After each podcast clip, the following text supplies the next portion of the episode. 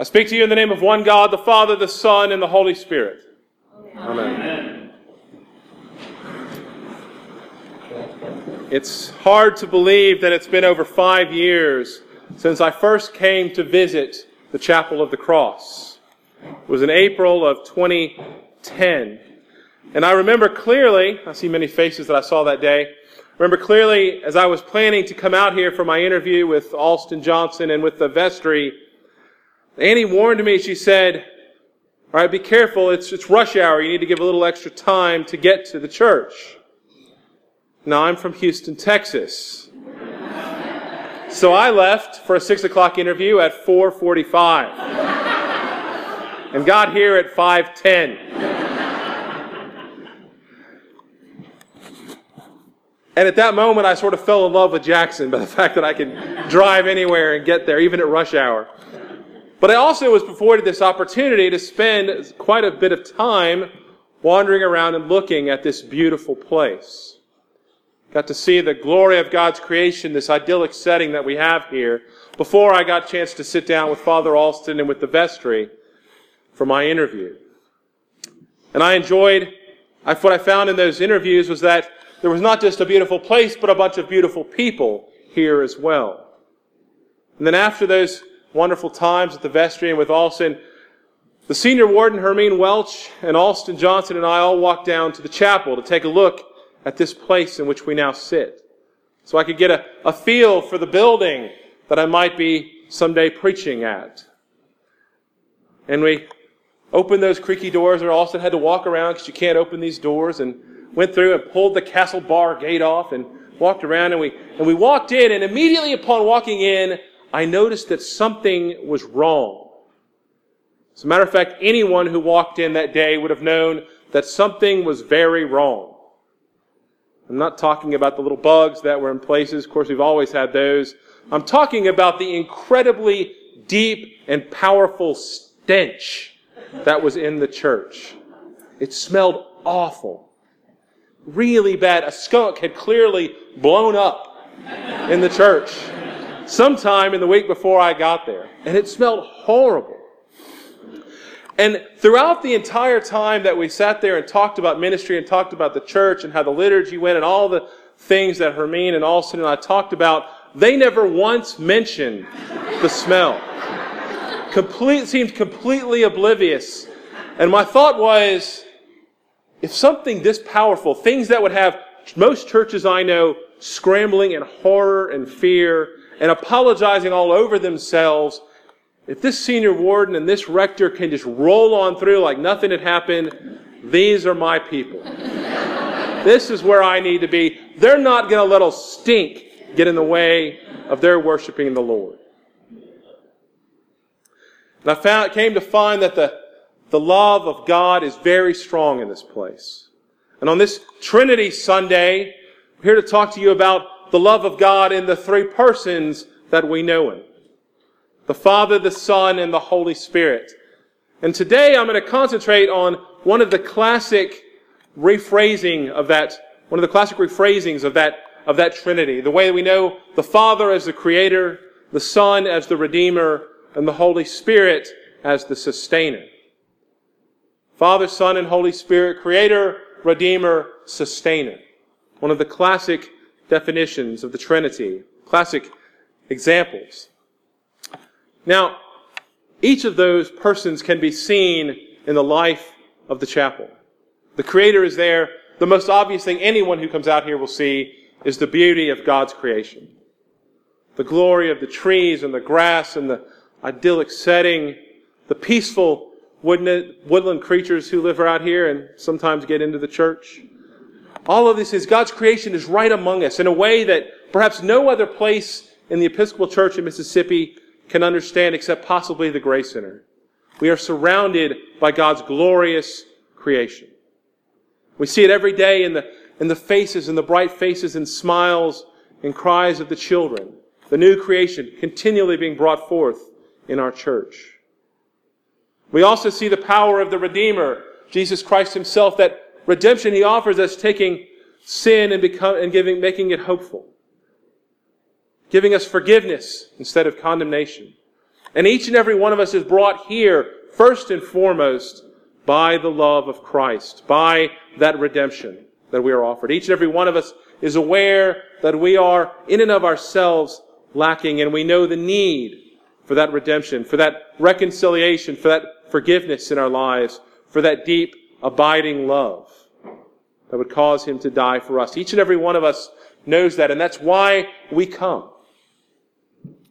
And then we have the Holy Spirit, the sustainer, that continues to keep us in that place of forgiveness and love throughout our life in Christ.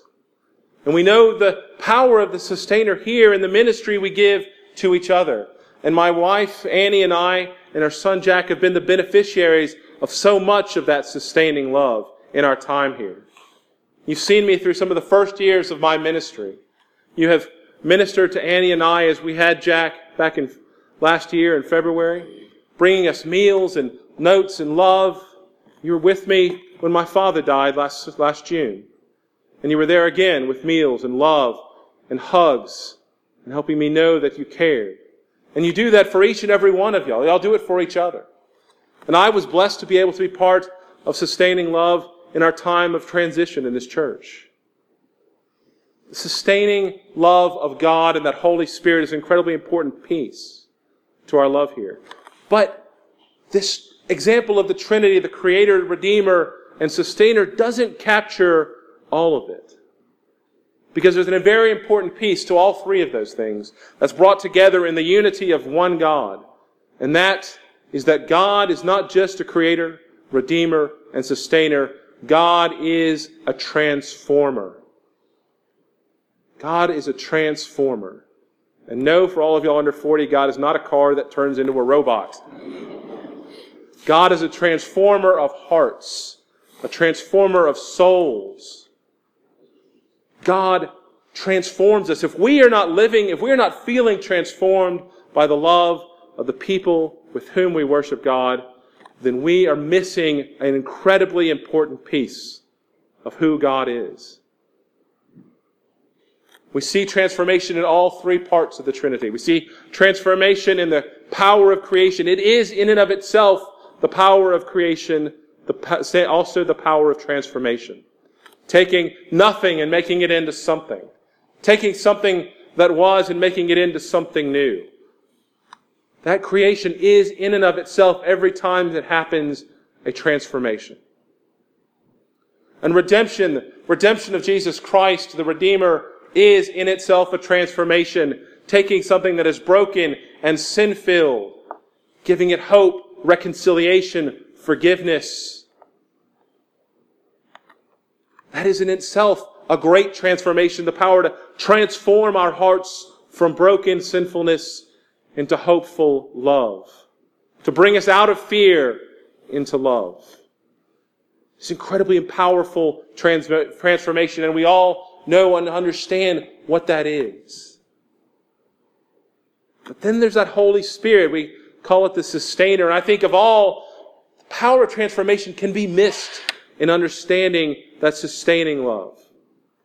Because sustaining something makes it sound like we're keeping it at the same level.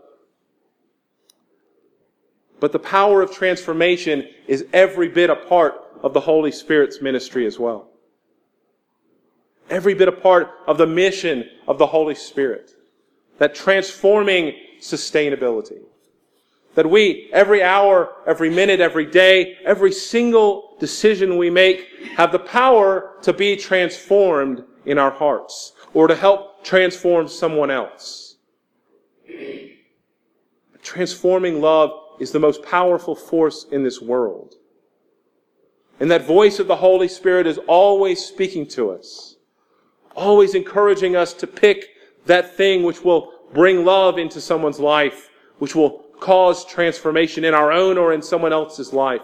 The Holy Spirit every moment is telling us this. We just don't listen a lot. But if we aren't transforming, if we aren't allowing the power of God to transform us and transform those whom we meet, then we are dying as a, as a follower of Christ and as a church. If we are not transforming and letting the power of God, the love of God transform us and transform those around us, then we, in a sense, are missing the heart of what that redemption and that sustaining love are about. But we all have an opportunity all the time to, to engage in transformation, personal or otherwise. In personal transformation, we have so many opportunities to come to worship regularly, to spend time with Scripture, to go out and minister to the world. Because ministering to the world is one of the most powerful forms of transformation. Because not only are we helping to transform somebody else, but that person in turn will transform us in, their, in the love that we share and that they return back to us. So I charge you, as a, as a church, as a congregation, as a family in Christ, be on the lookout for that transformation. Because I can tell you it may not come from anything you thought you understood. It may come out of the blue. And if you blink, you might not see it. I know. I understand that transformation because I've had it happen to me. About nine years ago, I was working for a mutual fund company in Houston. It was a great career, a good opportunity for advancement, a lot of wonderful possibilities. And I had been at a church for about four or five years.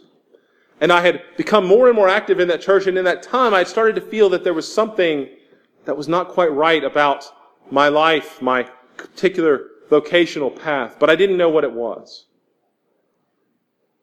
Because on the one hand, I was very happy working where I was working. I knew I had a lot of opportunities and I was very happy with those. And yet, I found myself one Memorial Day weekend. This is one of the reasons why it's so powerful to me right now, since that was just last weekend now. I found myself thinking about going to a party. Our rector had a house down in Galveston that he shared with a couple friends. And he always had a Memorial Day party on Saturday that weekend. And I had, really, I wasn't planning on going. I, none of my friends were able to go. So I planned to just stay home and whatever, do whatever around the house. And at the last minute I decided to go and I actually ended up leaving a little early.